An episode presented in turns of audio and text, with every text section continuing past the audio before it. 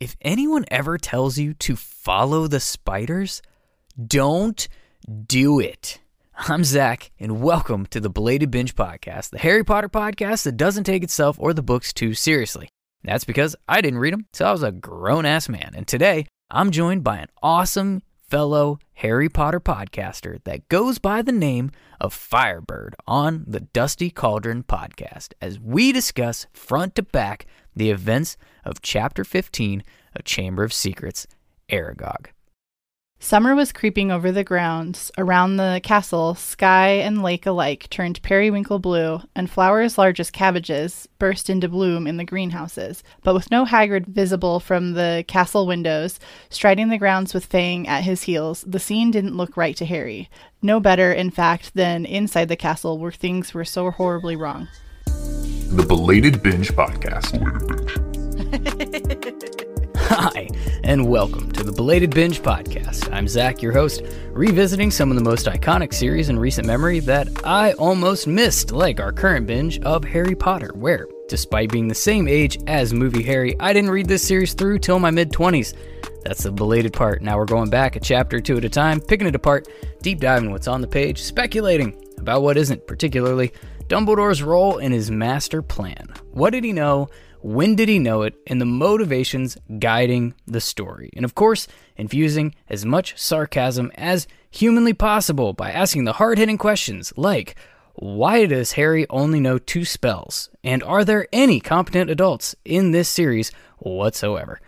Together, all of this makes the belated binge, and today we continue our reread of Harry Potter and the Chamber of Secrets. But before we get into it, this podcast will have spoilers. This series wrapped up in 2007. If you haven't read them by now, you're later than I was. This podcast will also have some adult language. You can buy them in the kids section of the bookstore, but I didn't read them till I was a grown ass man. Shout out to our free elf patron, Alex Swetlin. If you want to get shout outs like Alex, as well as early access to episodes, bonus episodes, or just a whole bunch of other benefits that are available, please join us on patreon.com slash belated binge. Once I get to 10 total patrons of any tier, I will start a Discord server. You can join for as little as $1 a month. Now, without further ado, I am super excited to announce my guest for today, Fyrebyrd. Fyrebyrd is a Harry Potter podcaster who joined the fandom as a reader in 1999. The Dusty Caldron podcast began in 2021 but her joy of sharing all things Harry Potter was born about six pages in to the first read through of Philosopher's Stone. Fyrebyrd! Hi. Hi. How are you? I am great. Thank you so much for having me on. Absolutely. Thank you for slumming it on this uh, particular Harry Potter podcast because you had your choice of many and you chose this one, and I am grateful. Tell us everything about your podcast. Um, the Dusty Caldron podcast is different than a lot of podcasts that are doing read throughs and really tries to dig specifically into themes and overarching plot devices and does delve quite a bit into fan theory or fanon. Um, so we typically have different themes. Sometimes we're doing a deep dive on something from the story. Sometimes we're having a wizarding duel where we take an argument throughout the story and two people will fight over what they think should have happened or whether a, a character was a good person or not, that sort of thing. So we try to keep it interesting. That sounds fascinating. Do you actually fight each other, or uh, let's be honest, you you're uh, protected by screens, right? This is this is truly 2022. We're not we're not street brawling, right? So we do not have physical contact. However, every wizarding duel has been filmed with both duelers in the same room um, because the person Mm. I typically duel against does live in the same town as me. Um, and there was one episode where a death threat happened, Oh, but it's mostly Oh. verbal sparring. all right, all right. I like it. If that's not enough to make you want to listen to every single one of those, I don't know what is. So, I guess tell us your Harry Potter story. How did this begin? Where were you? What were you doing? If you did all the quizzes, what did you get? Just the whole kit and caboodle. We want to know all about you. Absolutely. Um, so I was in sixth grade when I first heard about Harry Potter. And so the first book had already been out for a year by the time I was introduced to the series. And it was really interesting. I think we must have had um, like a student teacher that was doing practicum or something like that because it's very odd that in sixth grade we had like a teacher's assistant come in and after lunch be reading a book to us. Like that would make sense in second grade. I wouldn't ask any questions. In sixth grade, I'm like, it had to be that they were just trying to get practicum hours. But anyway, um, they she only read us the first chapter, but I was hooked from the second I heard the first chapter. And so I started reading the series on my own. And I'll save you the drama, but I had kind of an interesting childhood. And so reading was escapism for me. And so I got to sort of have my own adventure of running away to Hogwarts, and that's how I um, really got drawn into the story. When I first read through, like Pottermore didn't exist. Um, I don't remember the very first time that I like how old I was when I first took the quiz, but I remember my absolute devastation the first time I took a sorting quiz because I read the series and I identified with the protagonist. So, of course, I thought I was in Gryffindor. I am, in fact, a Slytherin. And in, when I took my first quiz that said that, it took some time to come to terms with it. Um, these days, I am a proud Slytherin. But when I was first sorted into Slytherin, I was not proud at all. I was very upset about the whole ordeal.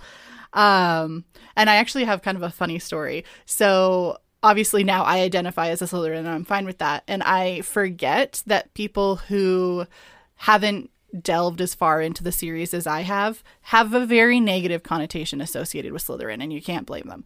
Um, but I was at a meeting and I was going to be presenting about something from my job, um, but people at the group knew me, and there were technical difficulties, so we're having trouble getting my PowerPoint up on the screen. And someone started making conversation about the fact that I have a podcast about Harry Potter while we were fixing the technical difficulties. So then one of the people in the crowd was like, "Hey, like what's your favorite house?" And just didn't even think about it. I fired back with Slytherin. And the look of like horror on his face and the realization that like now this man is came to see my presentation about my job and instead thinks, "Oh my gosh, this is a Nazi talking to us today." I was like, "Oh, I'm going to need to follow up with him after the meeting and really unpack why I like Slytherin to him." Well, it won't be held against you here. Uh, Okay. I can promise you that. Unless, of course, we get a reason on the page. But in this chapter, I think you're good. I don't think there's any um, a, a whole lot that we can talk shit about for Slytherins in this particular chapter. So you picked a good one. We could give Draco a little trouble in this chapter, but yeah, largely Slytherin stays out of this one. So I'm glad that we uh, landed on this chapter. Yeah, I mean he'll he'll get his, but I don't. I keep Draco separate from Slytherin slander. Um, it's just Draco is a shit. Yeah, episode title direct quote from uh, a recent guest that I had, Taylor, from the Let's Talk Marvel Theories podcast, referred to him as the world's largest fart, and I vowed then and there that Draco will forever be known as the world's largest fart on this podcast. I'm on board. I wouldn't- That is fantastic. I, w- I wouldn't give it to the whole house though, just the ones that we read about because they're all, well, evil. But Yeah. is what it's it is. unfortunate that an entire like segment of children have been painted with that brush, but there are a lot of people that have come from that house that were evil. Yeah, yeah, and it's the even the ones that aren't quote unquote evil. None of them are nice. There's not a single nice Slytherin character that we come in contact with in the canon seven book series. I don't know if I agree with that simply because the perspective Slughorn? is from Harry. Oh, I'm, I'm not going to argue that Slughorn's nice, but he's not. he is not as aggressively hostile as some of them can be. But I think that we have to take a lot into account the type of narrator that Harry is because he has a very slanted view. Um, and in some ways an uneducated view. That's why fan fiction thrives so well in the Harry Potter series is because he's so unknowledgeable about what's going on around him that any fan fiction could be true and he just didn't notice it was happening. And so I think there could be plenty of nice Slytherins and he just never interacted with them. That I completely agree with. And that's what I was kind of trying to get at is the ones that we actually read about, mm. they're all aside from Slughorn, I should have said Slytherin students that we encounter in the on the actual page, like it's Pansy Parkinson, who's awful. It's Draco, who's awful. It's Crabbe and Goyle, who's awful. One of them an actual attempted murderer by the time the series ends. There's Millicent Bulstrode, who has Hermione in a headlock the only time we actually get her name. Like it's uh, they're just they're not uh, the ones that we get to see are not nice people. But that's actually what has me so so like fascinated with the fandom and with this series to get into this podcast. I'm now almost a full year in, and I think the reason that this series is just so good and this fandom is so good is because of the like we're 20 years deep in theories about what isn't on the page as much as we enjoy reading the words that actually are. So yeah, that's similar to your podcast whereas I am actually going through the chapters a, a lot of it I'm trying to do so from like the perspective of what's Dumbledore doing right now? Where's his master plan currently sit? You know, this is this is a reread in every uh, in every form of the word. Um, spoilers aplenty. But no, that that's uh, that's all. I don't know how we got here, to be honest. um, but I enjoyed the ride anyways, uh, and I can't wait to come on to your podcast as well and uh, talk. What what are we calling that? Is it going to be? Are we in fan theory land? Are we in fan fiction land? What I don't even know how to characterize that discussion. I'd argue it's a little bit of both. So I have put it, I have like six or seven different categories for episodes, and I always do an intro at the beginning. I have put it as a um, head canon as the overarching theme. So that puts us a little closer to fan fiction than it does to like a theory or a deep dive, um, which those ones I call bottom of the Black Lake. So we're, because we are sort of taking a plot point that didn't happen and then we're going to pretend it did and say what changes. It's a lot like your expecto plot changes that you've done in some of your other episodes. Um, so I would say we're definitely in the fan fiction realm when we do my episode. Though I have to say, I kind of wish I had met you sooner, like before you started binging Harry Potter, because we do a whole segment in my series that is called Ickle Firsties. And it's where by book I sit down with people and I record with them before they read the book and they make three predictions about what they think they'll see in the book. And then we come back after they finish it and talk about it again. And so far, none of the predictions are ever right, which is my favorite part. Um, but I would have loved to have gotten the chance to do that with you. That would have been awesome. It probably I don't know if I would have like it would have been a blast, I have no doubt. I don't know if I would have been one of your most enjoyable subjects just because I was very aware of Harry Potter throughout. Um I wasn't completely ignorant to the the topic, I guess. Um and the general gist of the pl- like how it kind of goes. You know what I mean? Like I, I kind of knew the high points before actually delving into the series like in full. Uh, obviously, I learned a ton and I enjoyed the shit out of reading it the first time. Otherwise, I wouldn't have read it the next 12 or whatever uh, it's been. But uh, but I wasn't going in so super blind that I don't think I would have made the outlandish predictions that I've heard some others do in those formats of just complete guesswork, I guess. Totally fair. I don't know if that's if that was better or worse for me in taking in the series or not. Uh, I blame well, I, I blame literally growing up with the series. You couldn't Yeah. escape it completely. it just couldn't happen. Uh, anyways, so uh, the one question I do like to ask guests before we jump in is uh, one thing I do on this podcast is when I have a guest come on, I let them pick their chapter, and you picked this one. Why? I had a couple reasons. Uh, the first is it is one of the kinder chapters to Slytherins in a book that is not kind to Slytherins. Um, and then also for a little bit of petty joy on my side, which is um, my husband is also the producer for my podcast. So he's here right now helping making sure everything gets recorded so that we can send you high quality content. And um, he is terrified of spiders. And so I took just some petulant joy in knowing that this whole episode is about the chapter focusing on Aragog. And I get to watch his face all the time while we talk about it. Shout out to the husband because spiders are the worst.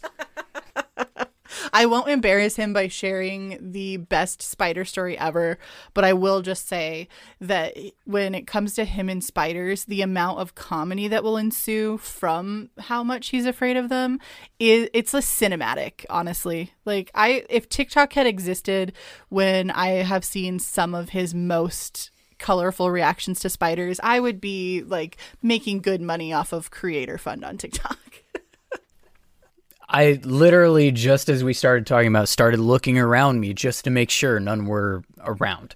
It ugh, this is I needed a guest on this chapter just to have somebody else talk about it. Uh, let's be honest, because I I this would have been a 12 minute episode. I would have done the intro, the outro, and said, "Read the chapter." That's all you got. I'll help bring some levity because I think that spiders are kind of cute. Oh, wonderful! I'm so glad that you are just completely twisted along with being a Slytherin. In case you were obliviated or got your Hogwarts letter late, let's shove our faces into that white liquidy substance of our Pensieve. Chapter 14 of Chamber of Secrets Cornelius Fudge was an unmitigated disaster. Hermione got petrified. Quidditch got canceled, which might have been the worst thing that happened according to our current narrator. Uh, Hogwarts went on lockdown probably about six attacks too late.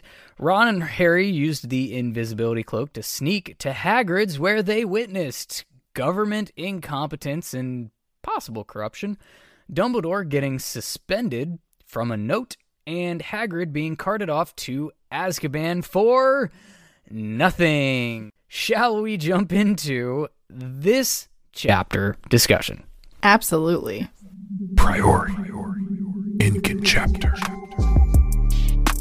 We've reached the point where our wands connect, not the tips, just the streams, so we can recap what went down in the chapter we just read. Chapter 15 of Harry Potter and the Chamber of Secrets Aragog is. I'm going to go with a doozy uh, as the way to describe this one. It starts with kind of a bit of a reset, and then we get uh, an apparent time jump, although I'm not sure how much time has passed, which seems to be a theme as I'm reading through. I never really know what's where we are in terms of time until it says it's summer or it's Christmas and I'm like, "Oh, great. That's that's where we're at."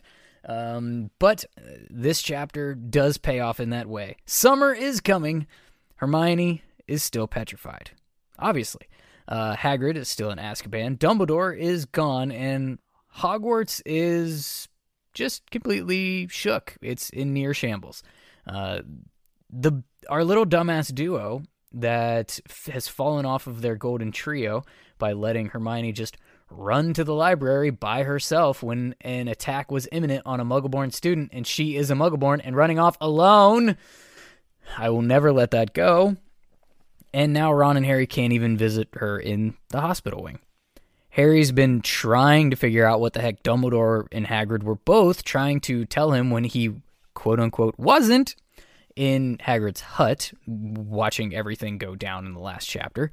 Uh, and we're also reminded that Hogwarts is on lockdown. The one thing that Harry keeps going back to that he remembers Hagrid talking about are spiders. And he notices that there doesn't seem to be a single one in the castle anywhere which is absolutely a divination moment for foreshadowing later in this very chapter when we learn that spiders are afraid of the basilisk and they have all hightailed it the hell out of the castle. For good reason and good riddance. in potions, Draco seems to be just completely pleased and starts doing what I'm just going to call Draco things. I always thought Father might get rid of Dumbledore. Father says that Dumbledore's the worst headmaster ever. Let's get a headmaster that wants the Chamber of Secrets to stay open. He's awesome. well, I. All right. So Draco's polarizing. I've said a lot of things on this podcast that have gotten me pretty much canceled by every Draco supporter in the fandom, which is a very large number of people. In case you were curious, uh, where where are you exactly on Draco? We know you're Slytherin. We know that you uh, don't seem to be a total Draco uh, apologist necessarily, but like where where's he at? So, uh, my agreeing with that he's the world's largest fart is a pretty telling of where I land. Yes. And I actually would argue that many of the quote Draco supporters are in fact just Tom Felton supporters. Um, I could not agree with that statement yet. more. Yeah. Like they just really like the actor and they have forgotten Mm-hmm. who the character is. Um, do I think that I would write him off entirely as 100% evil? No, because I think that he was indoctrinated by his father and he was in a really terrible environment when he's in his teens and making some crazy, terrible choices. So I wouldn't go so far as to say apologist because I think that he had the opportunity and was presented on multiple occasions with the chance to get out of the path he was headed down by order members. Um, but I would say that I do have a little bit of pity for him when he's in that like 15 to 17 year old range. Um, but at the end of the day, I think he unfortunately consistently made the wrong choice. I'm with you on that, and that's probably the most a way more succinct uh, and eloquent way of putting it than I have probably this entire time. But it's I feel like he's one of those characters where yes, he had an uphill battle to being a decent human being based on who his father was. That is one end of the Draco spectrum. There's also the other end of the Draco spectrum where he was wishing that he could help the heir of Slytherin murder his classmate and called out Hermione by name, wanting her dead. That's the other end of the Draco spectrum. Like the what I've found in uh, the the way that I've gotten a rise out of uh, some people that are very much Draco apologists is that people just write everything off as he didn't have a chance. He was he was uh, you know, made this way, and it's it's because of the influence that he had his entire life, and that's fair to a certain point. But at some point, his choices are also his own. And he makes a lot of bad ones when he doesn't have to. And he goes out of his way unnecessarily to be a bully to be a little asshole. Like we don't uh one i was uh, i was just listening to a podcast and they pointed it out um recently and uh who was it oh it was mugglecast um you notice that on the hogwarts express we almost always have an encounter with Draco and Harry of some sort of bullying. You notice it's never Harry going to find Draco to start these encounters. He's literally trying to find Harry on the train somewhere so that he can be a bully. Like that's a choice. Except in book You know what five. I mean? In book five, Harry sought out Draco. But other than that, I agree with that. In book 5, Yeah. In book five, or, Harry sorry, book six. Book six. Um, I mix them up. It's when he is convinced that Draco is a Death Eater, and he seeks him out, trying to get proof of his theory. That's the singular time where Harry is the instigator of the problem. Right, but Harry doesn't, and this isn't an, a, an apology for Harry, but Harry isn't seeking out Draco to confront Draco. Harry's seeking out Draco underneath the invisibility cloak to try to figure out is this kid a Death Eater and about to try to do some messed up shit. By the way, he is. Spoiler alert. Yeah, he is Spoiler, in yeah. fact a Death Eater. yes, this yeah, he's he's investigating. He's not trying to go like put a finger in his face. Um that's all Drake and it's unnecessary. It, he doesn't have to go out of his way to do that stuff, but he consistently does and that's where I'm like these are choices. And his dad is literally telling him, "Don't do that shit because it's not good if we look like we don't support Harry Potter." And yet he still goes out of his way to publicly bully Harry Potter at every chance that he gets. And it's like, you didn't have to do that. I think That was you, bud. the key word. Like Draco is a bully. Yes, yes, and that and it is again. It I I get on Draco's character for the choices that he makes that he didn't have to make or he wasn't like pushed into making. They're the ones he makes on his own, like wishing death on a classmate. Anyways, Yeah. Uh, okay, so we have made it past I don't know ch- page two. Uh, so we also have this is all happening with uh, between Draco and Snape, uh, another character that I do not have a lot of uh, fans with his supporters. Um, he's he's like openly smirking and kind of Snape can't have fun uh, and and show a whole lot of joy uh, because that wouldn't be on brand, I think.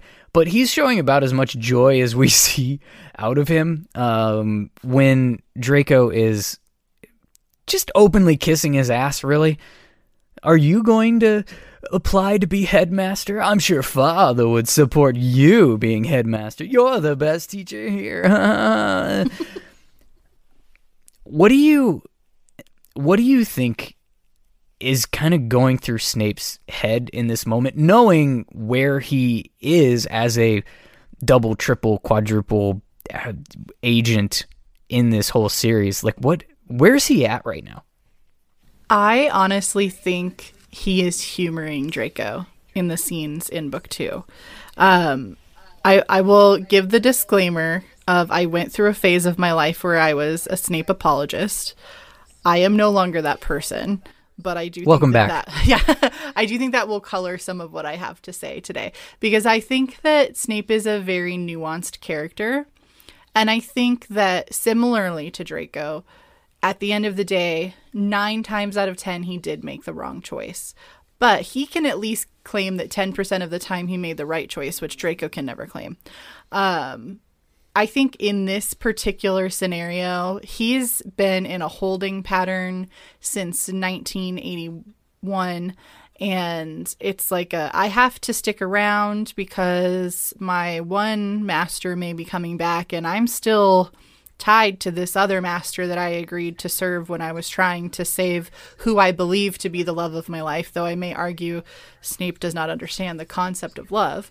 Um, and so it's just like uh, when you're left with the one master, you need to at least appear to be loyal to his ideals and to be agreeable to his missions. So at no point would it make sense for him to be like actively scheming to take Albus's job. But when presented by a Death Eater's child, that the idea of that is appealing, he would need to look like he finds that agreeable as well. But also, at the same time, he doesn't even want to be a teacher. So why on earth would he want to be the headmaster of the school? like the only reason he ends up as that as the end of the series ha- is about the war and about who he's serving. It has nothing to do with his ambitions. I think if given a second, he'd walk away from Hogwarts and never look back. That's interesting. What do you think about Dumbledore? Like, let's say that this suspension stuck. Do you think Dumbledore would want Snape to replace him at this point? No. We know he does later. I am going to For specific reasons, not but- answer what I think about Dumbledore because your podcast episode will get very long and go in a direction you weren't planning for. um, I will just stick with I'm not a fan. Um, I think that at this time he would not put Snape there. I think the only reason he thinks putting Snape there after his death is a good idea is because he knows that Death Eaters are going to take over Hogwarts and that's his one hope to try to protect the children somehow because he believes that the core of Snape is good. And so he's like, at least if they put you there, the children have a chance. I think in any world where we're not actively at war, he's fully aware of the way that Snape is verbally abusing the children and that he can't tolerate any of them and that he's less than caring. I don't think that he would ever think putting Snape in charge of a school would be a good idea given the circumstances. Couldn't have said it better myself. Now we're in herbology. And another shit from this book, one that doesn't belong to Slytherin House, by the way. I just want to make that clear. Not all of the shits are in Slytherin. This one is Ernie Macmillan, uh, who is a Hufflepuff and the worst. Uh, but he comes through and apologizes to Harry for being a jackass all year and trying to tell everybody that would listen that Harry is the heir of Slytherin. And his reasoning has always struck me as ass backwards. Do you think that Hermione getting petrified should remove the suspicions on Harry? From a Hufflepuff, yes. So I want to look at this in two different ways. Um, for largely arguable good characters, right? Um, I think yes, you would think they would never attack their friend. Of course, it's not them. I think for everyone in Slytherin, if they had ever suspected that Harry was the heir, which I don't believe that they did, that would underline that it was Harry. Because if I were a Slytherin and I were insane and deciding to release this beast on the school and worried about being suspected, I would petrify someone close to me to drive attention away from me. Yeah, that's interesting to me too. Like I think it's I think it's almost a marker of if you're looking at it from an outside perspective and and you do suspect Harry, it's almost like, "Oh, uh-oh. Now nobody's safe." Valid. And also like I think just logically it wouldn't have made sense unless he was feeling desperate like if we're saying he was because Hermione does not get petrified until the beginning of May. That's an approximate timeline. Um, I'm like a pretty firm believer of the Harry Potter lexicon where they've gone through and tried to do a, a timeline of like every event in the series. And they place God bless them. Yeah, I love it. They place her roughly like May 8th for being petrified. Um, so it just seems odd if it were him and he were trying to divert attention to wait until May to do it. And if it's not him, it seems odd to wait until May to go after the most prominent muggle born in the school. I don't know. It's just overall, it's very odd. Yeah, I mean, maybe if she didn't, you know, go to the library by herself when Harry was literally listening to the basilisk looking for a victim, mm-hmm. it wouldn't have been her. It would have just been the Penelope Clearwater, the Ravenclaw prefect. And we would keep going with our narrator not really caring that much about anybody that's been petrified. But, you know, whatever. Yeah, it's really interesting because throughout the series, he has a significant savior complex. And that didn't trigger in that moment with your friend running off into the castle. because. Quidditch. Fair enough. It Harry was Potter all is a jock. Quidditch. Explainiarmus. It's time to disarm your reluctancy and explain how you can support this podcast. Belated Binge is a fully independent production. I read the books, write the script, record the episode, edit the recording, pick and produce the sounds, manage the content schedule, manage social media, promote the podcast, and feed producer Jack. Any costs from equipment to software to website development, marketing, any of that comes out of my pocket. And despite how many times I've been told we look alike, I'm no Harry Potter. No half giant has ever taken me to a bank full of cash and said, Hey, you're rich! Having a podcast takes a lot, and it's not easy, so your support is literally the only thing that keeps the show going. And there are a few key ways you can support the podcast. First, word of mouth is absolutely huge. If you enjoy the show, please tell every one of your Potterhead friends to give it a shot. Also, many of the pod players now support a rating and review function. Apple, Spotify, GoodPods, Podchaser, just to name a few. And it takes about four seconds to leave a five star rating on the app. This can be greatly impactful. If you have more than four seconds and the app that you're using supports written reviews, that's even better. Think about how reliant we are on reviews. Whether you're buying something new or deciding what book to read next, we're always looking at ratings and reviews to weigh into our decision. Podcasts are no different, and your positive review could be the difference in someone discovering the show and deciding to give it a chance. Another great way to support the show is engaging in the conversation yourself, whether it be answering the specific questions I pose during the show or on social media. Maybe you just have a theory of your own or you want to leave some feedback. I'd love to hear from you and maybe even share it on the podcast. You can submit your thoughts by leaving a voicemail on the website, belatedbinge.com. Just click the little leave a voicemail icon on the page that you visit. If you don't like the sound of your own voice, You can also respond in written form by using the contact form on the website, leaving comments or DMs on social media. My handle is Belated Binge across Twitter, Facebook, Instagram, and TikTok. And you can also email belatedbinge at gmail.com. The final and perhaps most impactful form of support is to become a patron on Patreon. I've made a ton of updates to Patreon membership benefits this season and some goals to shoot for as well.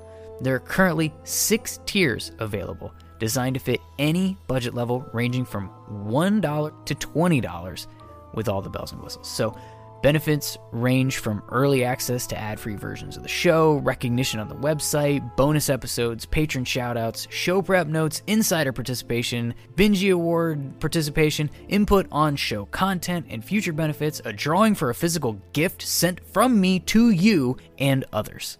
I've also set some growth goals that'll unlock new benefits for existing tiers and maybe even adding some more stuff as we go. The first goal is to get 10 total patrons, at which point I will start a patrons Discord server. However, you choose to support the show, thank you. I truly appreciate it. Now, let's get you back into the flow of the episode.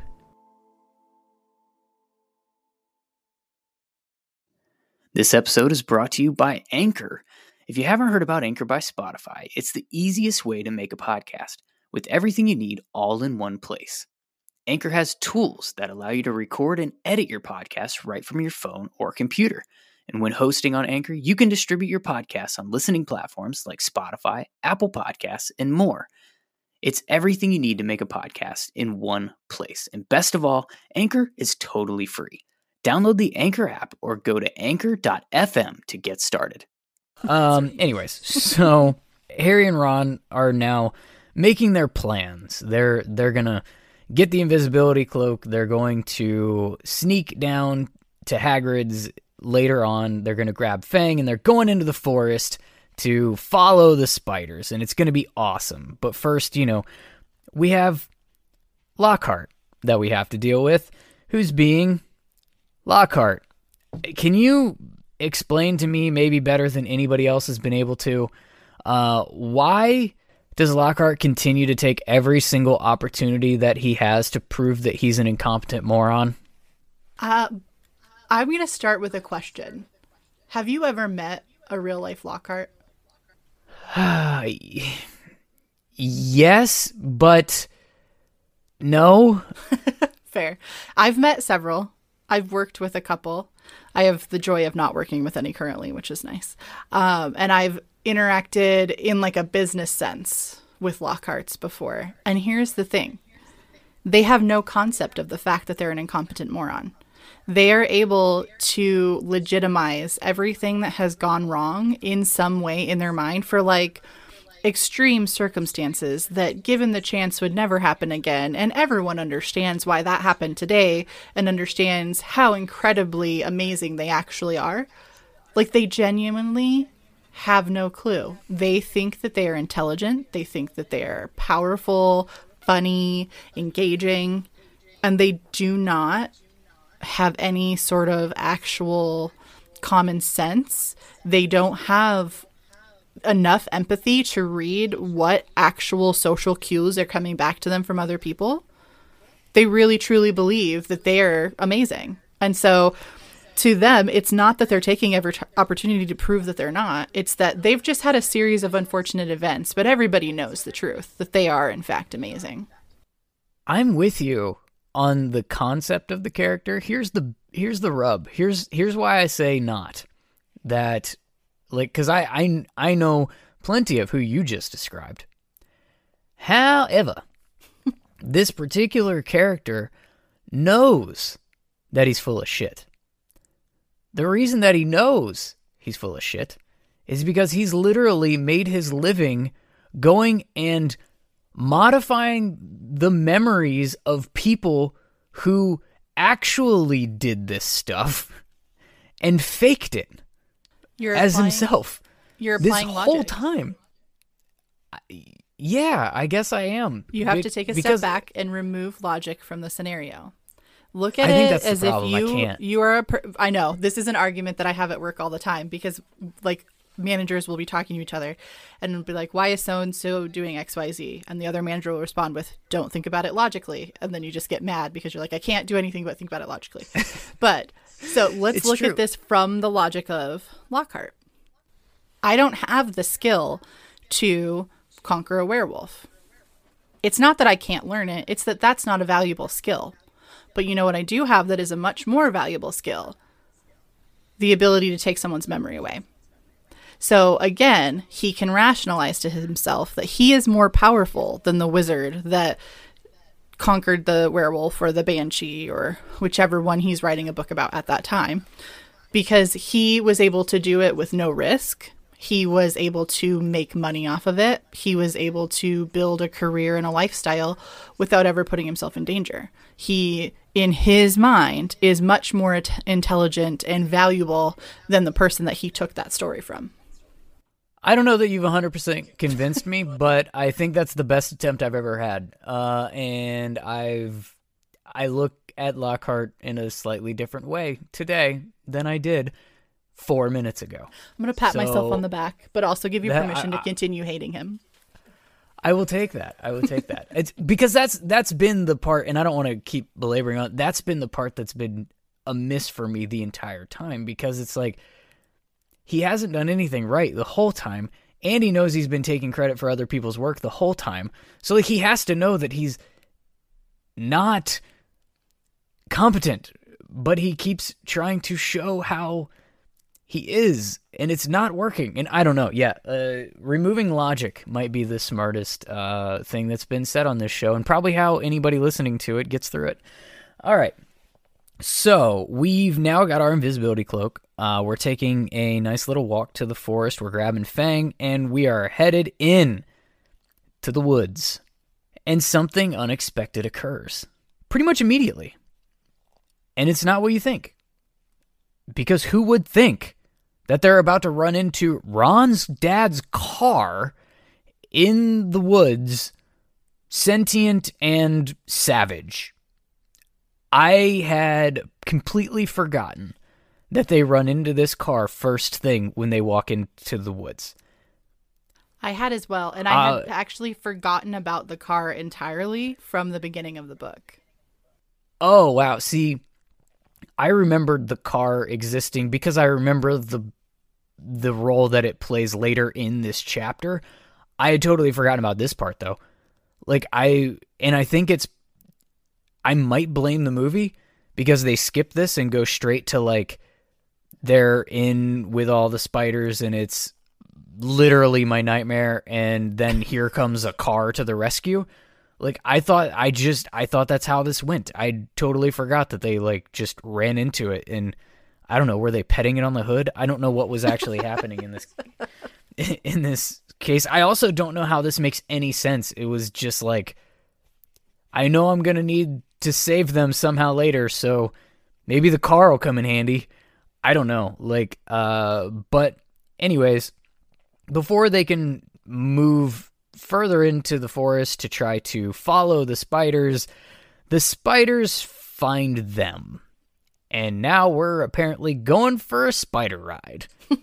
they have been lifted up and they're being carried. We're just along for the ride now on hairy, way too many legged beasts. Ugh. uh, yeah. Okay. So my skin's crawling currently. We know you are enjoying this a lot. My sympathies for your husband. um, He hasn't But we're surrounded- the hills yet. I I mean I don't. He can't because we're being carried. We're literally hostages. Um, and we're surrounded by giant spiders everywhere. And by giant, I mean literally giants. They're huge. I somehow we've managed to go a book and a half into well more than a book and a half in this series. We're about a book and eighty percent of the way through this one without knowing that there are spiders the size of elephants living in the woods right by the school. Cool. Uh, and out comes Aragog, described as, like I said, the size of an elephant, blind, and just undoubtedly terrifying. And it turns out that Aragog knows Hagrid, and they're just buddies because, well, they would be. Here's a question that I have. They are clicking to communicate. The whole time they're carrying them into the woods, it's click, click, click, pincers, pincers, click, click, click, click, click, talking to each other. The way spiders talk. And then they start speaking English. For snakes, you have to be a Parselmouth. But for spiders, you have to need a plot? like, how does this work? Uh, yeah, this is one that I had to invent something not on the page for it to make sense to me. Uh, we love it. And I rationalized this as during the time when Hagrid actually had Aragog as a pet when he was a student, he was teaching him English.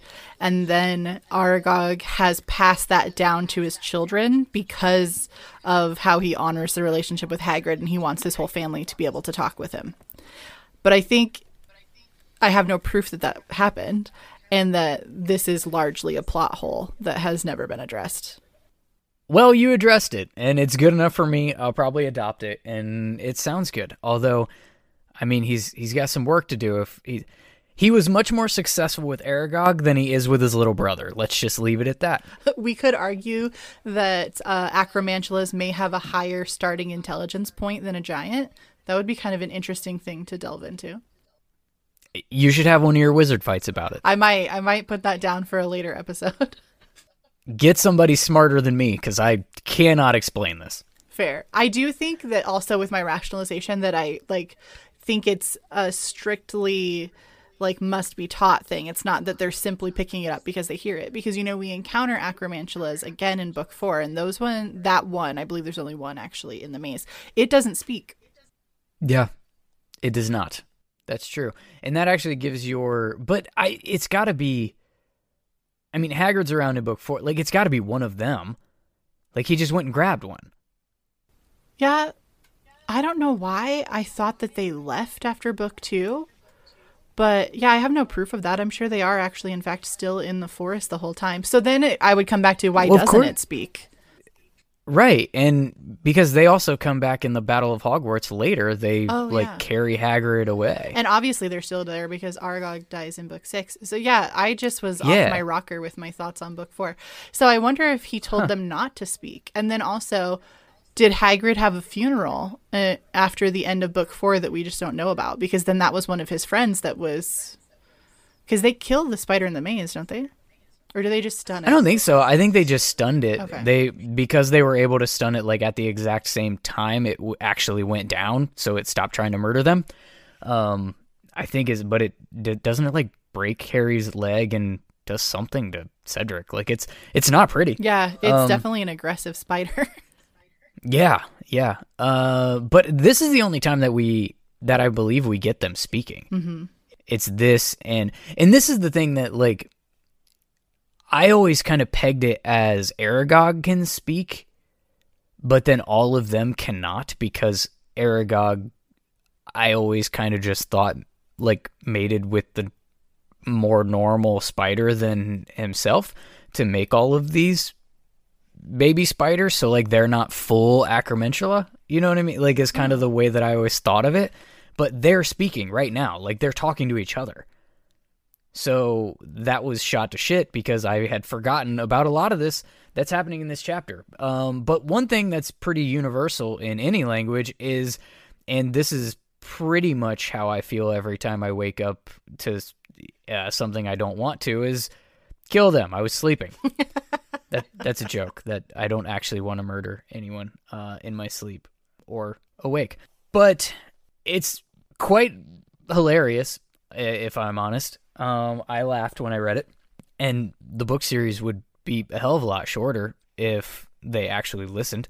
Um, but Harry is able to buy them some time by saying that they're friends of Hagrid's. And that pretty much leads us into our spider exposition that we get and we'll hit some of the high notes here. Aragog explains how Hagrid, or no, sorry, it starts with Harry explaining to Aragog how Hagrid has been taken away to Azkaban for setting a monster loose, in the castle, and Aragog confirms that that was a really long time ago, and he's the monster.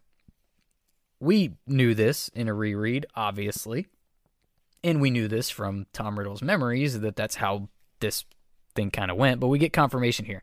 Uh, he also confirms that he never hurt anybody in Hogwarts, and that uh, Hagrid he was not born in the castle. Hagrid got him from a traveler.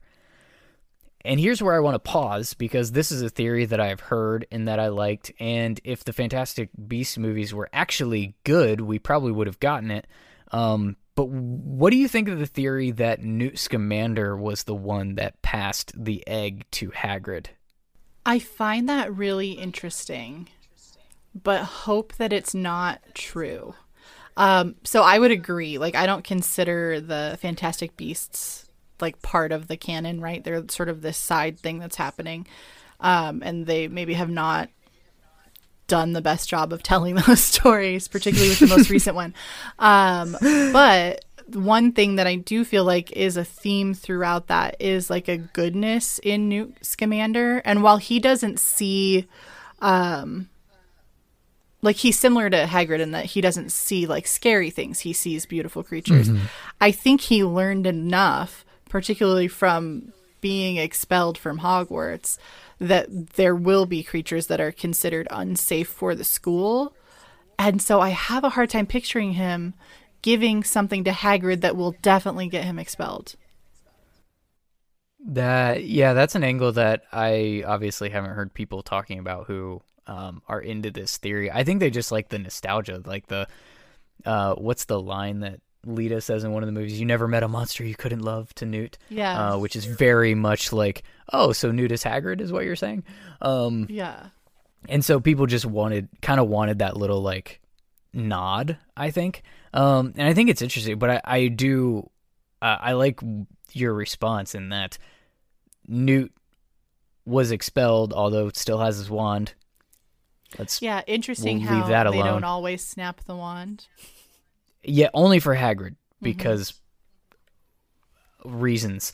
Um and yeah, I I'm I, I'm also with you. Yeah, the the the movie franchise has been disappointing. I really wanted that to be good. And here we are. So, uh anyways, back to Aragog, the giant friendly murderous monster spider. Uh, he says that the real monster in the school is an ancient creature that spiders fear most.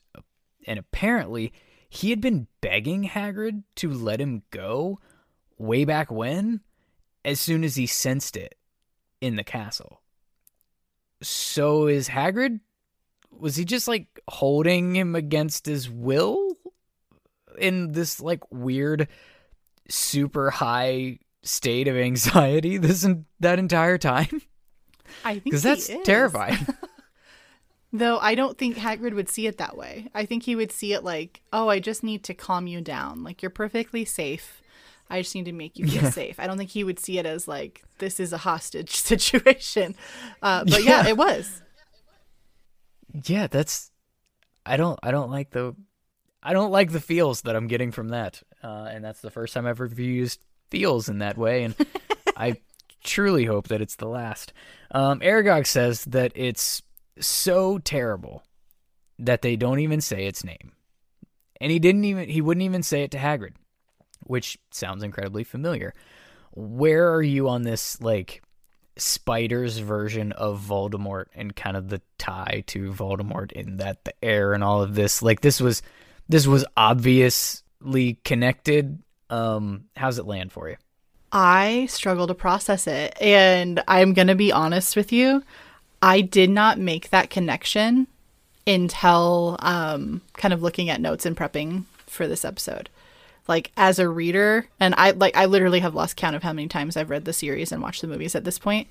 Somehow I'd never drawn that correlation of like dare not speak his name between the creature and uh Voldemort. And like in hindsight, I feel like an idiot. Like it just makes sense to me, but I had never drawn those lines together. I'm so glad I could help. that is the true goal of this podcast is to make all of my guests feel like just as big of an idiot as I am. uh, that's really what I'm going for here. Uh, Success. No, it is. It's. I mean, it's the spiders won't say its name. It's you know he who must not be named. It's literally Tom Riddle's like. It's not his pet, but he's the only person that uh, is supposed to be able to control it because of being the heir of Slytherin and the Parseltongue and all of the all of that, which I'm not even going to get into all of the the theorizing around um you know how kind of low-hanging fruit it is that the monster be a snake for the heir of Slytherin, a famous Parselmouth. Um, and so Parseltongue might be involved here somehow. And, you know, the heir of Slytherin is probably in that house. Yeah, um it being a basilisk means that Dumbledore and every headmaster that came before him is a moron. That should have been obvious. Essentially. I kind of yeah, um that's one that I chalk up to we are still reading a book about 12-year-olds right now. Um and that's its target audience. So you know what? When I was 12, I was dumb too. Um okay. So our our casual chat with the spider ends with um Harry just, you know, okay, guess we'll be on our way. And apparently Aragog has completely other ideas, uh, which involve Harry and Ron sticking around for dinner. As the dish. Uh Fang is is Fang the dessert or the main course in this weird uh stew that's about to be brewed? I think he's like an appetizer because he's so small in comparison. Also, just like from visualizing this when they're carrying all of them into the spider's lair, how on earth did they carry Fang without doing damage? Like, how did a spider with its little mouth pick up a dog and not do damage? when clearly they do damage with small joints because they break Harry's knee in book four, picking him up by his knee. Like, how's Fang fine? Plot. We just needed it to work. Like, at minimum, Yes. there would have been like an issue of him needing medical treatment because these spiders have venom. Like, we remember there was something seeping out of Harry's leg in book four when he showed up at the graveyard because of the venom from the spider. Like, it's not enough to Yeah. kill a, a person, but it would have hurt a dog. And Fang was never treated. like, he just ran off think- screeching. Yeah, I think that I think the way that this is at least in my head is these spiders have 8 legs. They're using one or two of them to carry and the other 6 or 7 to walk. I don't picture this as they grabbed the children and the dog up by their mouths and thus the venom and all of that happening. You know what I, mean? I, I feel that this is more of like a wrap and walk kind of situation, like a bear hug. Yeah, I, I can get on hug? board because I've Oh. seen like jumping spiders grab uh, Oh, like the flies and stuff first with the the four legs, so I can get on board. But then that has other implications because that means the spider in book four was trying to eat Harry. Oh, absolutely, absolutely. Maybe that, maybe, uh, yeah, maybe it wasn't one from the forest. I for the maze. I just I I have to imagine that it was, and they're just like Hagrid, go get the nastiest one that you got out there, um, because these kids, you know, deserve to be murdered for this little trophy, um, because that's how that is how the uh, this game is played. Sports I mean, ball that's is just life. what it is.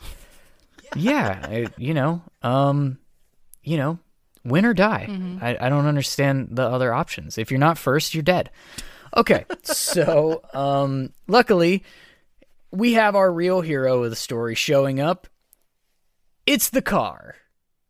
Because how else were we getting out of this situation? And this is absolutely uh, my top ridiculous moment for this chapter. The car is sentient for just this moment because we had no other possible way for our little dumbass duo to survive in this situation because they're 12 and they suck at magic. So, sure, in a kid's book, let's send a car to the rescue and we'll never see this car again and nobody will ask questions as to why. Except for the grown ass man that's talking about these kids' books into a microphone. Uh, yeah. So uh, yeah. clearly, clearly, the car is sentient to allow this moment to happen, right? Like, I think we're supposed to yeah. believe it's been sentient the whole time. But then I would argue, why did it allow them to be seen on the way to Hogwarts? But then it's obviously sentient when it throws their things out and is like, "Get out of here! You crashed me into a tree. I don't want to talk to you," and runs off into the forest. And it's sentient when it comes up to them before the spider scene, as our little foreshadowing of who the hero is going to be. So why don't we get a sentient car in book seven when Voldemort's out in the forest? Like, okay, Harry, you have an hour to meet me, or I'm gonna murder all your friends. I would have loved for the end of the series to be him getting just creamed by a Ford Anglia. I, I would have taken that. I think that uh, I think the only explanation that we can possibly have to that is that Dumbledore is actually still alive, and he was driving the Ford Anglia, uh, just doing laps around, you know, just checking out the scenery, uh, and he decided to take a vacation. Um, and so he took it uh, to his favorite beach, and that's where they were in that moment. Uh, that's why this car couldn't come save the day. The I real accept it hero. as canon. Uh, a real shame. Real shame. Real shame. Okay. Uh, but Harry's inner Hufflepuff that we never knew he had shines when he makes sure that Fang doesn't get left behind to be Spider Dinner. But his Slytherin is also mixed in there because he makes sure that Ron's the one that has to go and get the dog, uh, and he gets his ass to the car. Uh, the car takes off, mowing every spider in its path until they hit the edge of the forest, and apparently that's the invisible force field that they needed to hit to be safe. The spiders cannot pass that point and survive. So we're good. Maybe Right? they're like allergic to direct moonlight. And so if they came out of the trees, all of their skin would burn. So this is Twilight all of a sudden. um yeah, okay. So I'm going to go with a little bit more ridiculous. Okay. yep. Um they snag the invisibility cloak from Hagrid's because you can't forget it twice and have Dumbledore return it to you when R- Dumbledore is, you know, suspended. Um and they're discussing how Hagrid nearly sent them voluntarily to their deaths. Here's the question. Um, well, here's the first question. Did Hagrid just have a little too much faith in Aragog, or is he just not even thinking about it? You forgot, Hagrid has never met a monster that he couldn't love, just like Newt. Why would he ever Yeah. think that Aragog, his sweet little baby boy, would eat a child? Yeah, so it's too much faith in Aragog. Yeah, absolutely. He believes Aragog can do no wrong. Even though Aragog I'm is the take- reason he was expelled from school. Yes, yes. Uh, I'm taking 50 points from Hagrid for nearly killing our dumbass duo. That's generous. Um, I'd take a hundred at least. Make it 100. so here we go. Um, the chapter wraps up with a Lumos light bulb moment, and Harry proposes to Ron what if the girl who died was Moaning Myrtle? 10 house points for Harry for riddling this one out. Uh, he may have gotten more if he possibly thought of this sooner because we've had her in here for the entire book that is almost over at this point, and this has not crossed anybody's mind apparently ever. Yeah. Um, with the boys, I can be like, okay, 12 year old boys lack significant empathy to be like asking more questions when she starts telling you about how she died because she's alluding to the story in the beginning when she's talking about, um, like being miserable and how she's been there forever. Um, I can't write it off with Hermione. And so that's unfair, right? I should not hold Hermione to a higher standard. But statistically, Hermione's smarter than them. she is, and statistically, women are more empathetic. How did Hermione never ask more questions? Even if she's Yeah, and- annoying, like you still wonder. Yeah, and I um I did I did a thing on the last episode theorizing with Dumbledore. I think that Dumbledore has had this conversation. I think Dumbledore knows full well who Moaning Myrtle is and how she died.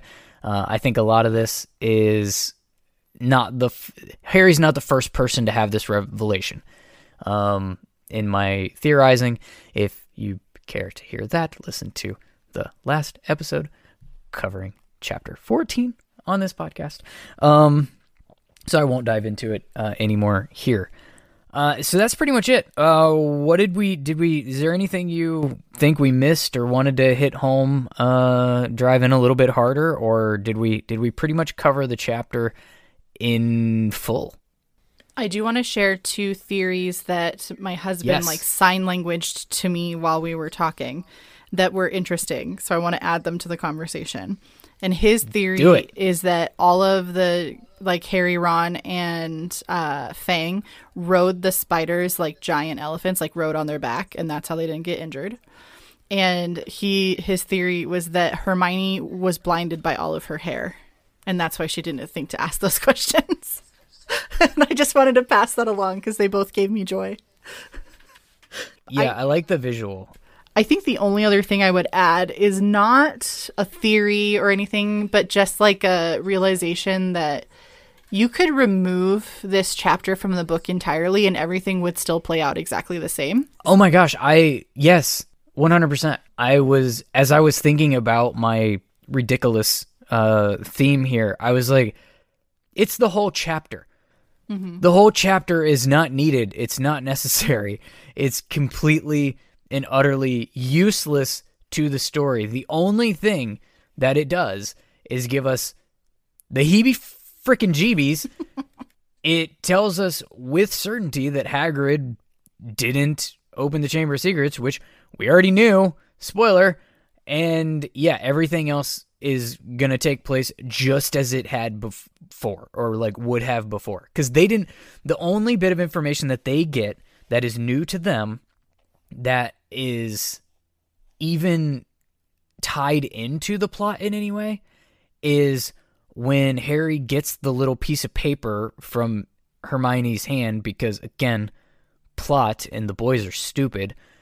He reads it and says, Look, spiders flee before it. It all fits. Like and he they just had confirmation and that's a movie line. I realize that. But the they just had the conversation of like, "Oh yeah, the beast that a spider would be this afraid of would be the basilisk." Hermione's totally right. I wonder how it's getting through the Oh, it's the Oh my gosh, Hermione has solved this whole book. without any of the While information in a coma. scene. Yeah, like she wasn't here and she still figured it out. And even Yeah, if- before we did. yeah, even if we don't figure out that it's a basilisk, Harry still would have gone into the Chamber of Secrets because he has a hero complex. So like we actually don't have to solve that part for the story to keep going. So it's just kind of interesting. It's like a little bit of an inclusion of a, a cheap jump scare.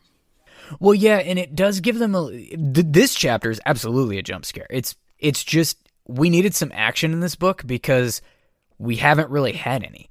Like since they got their ass kicked by a tree, there's not been a whole lot of like you know, there's not been a lot of adrenaline.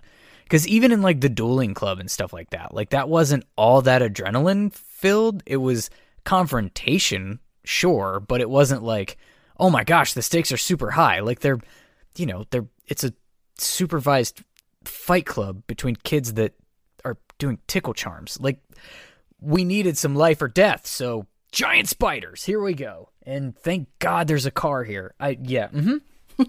okay. Um so I guess that's it. Uh as always, shout out to producer Jack, who I work like a dog. Remember to follow and subscribe to the show on whatever podcast player you're using.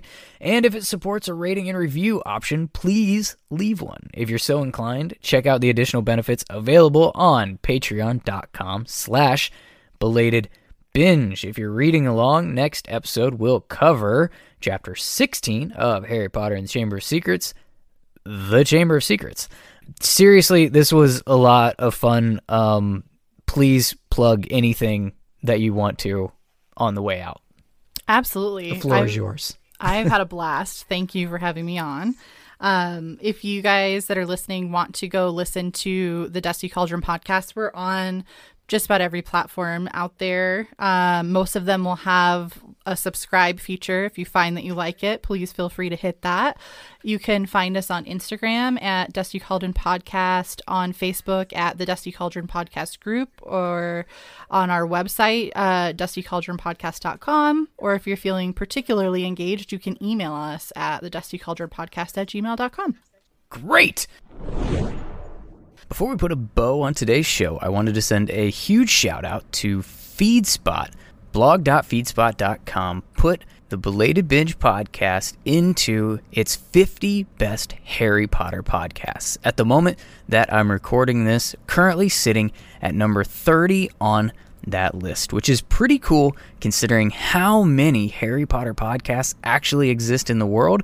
To be top 30 just about a year into this thing as I record this is super exciting for the podcast. So, shout out again to FeedSpot for featuring Belated Binge as one of the top 30 Harry Potter podcasts. You can check that out. I'll put a link in the show notes. Until next time, I'll see you on the Belated Binge podcast.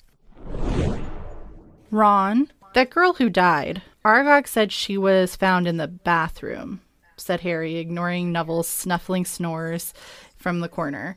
What if she never left the bathroom? What if she's still there? Ron rubbed his eyes, frowning through the moonlight, and then he understood too. You don't think. Not Moaning Myrtle. I said Neville really weird. I do think. I do think. I agree.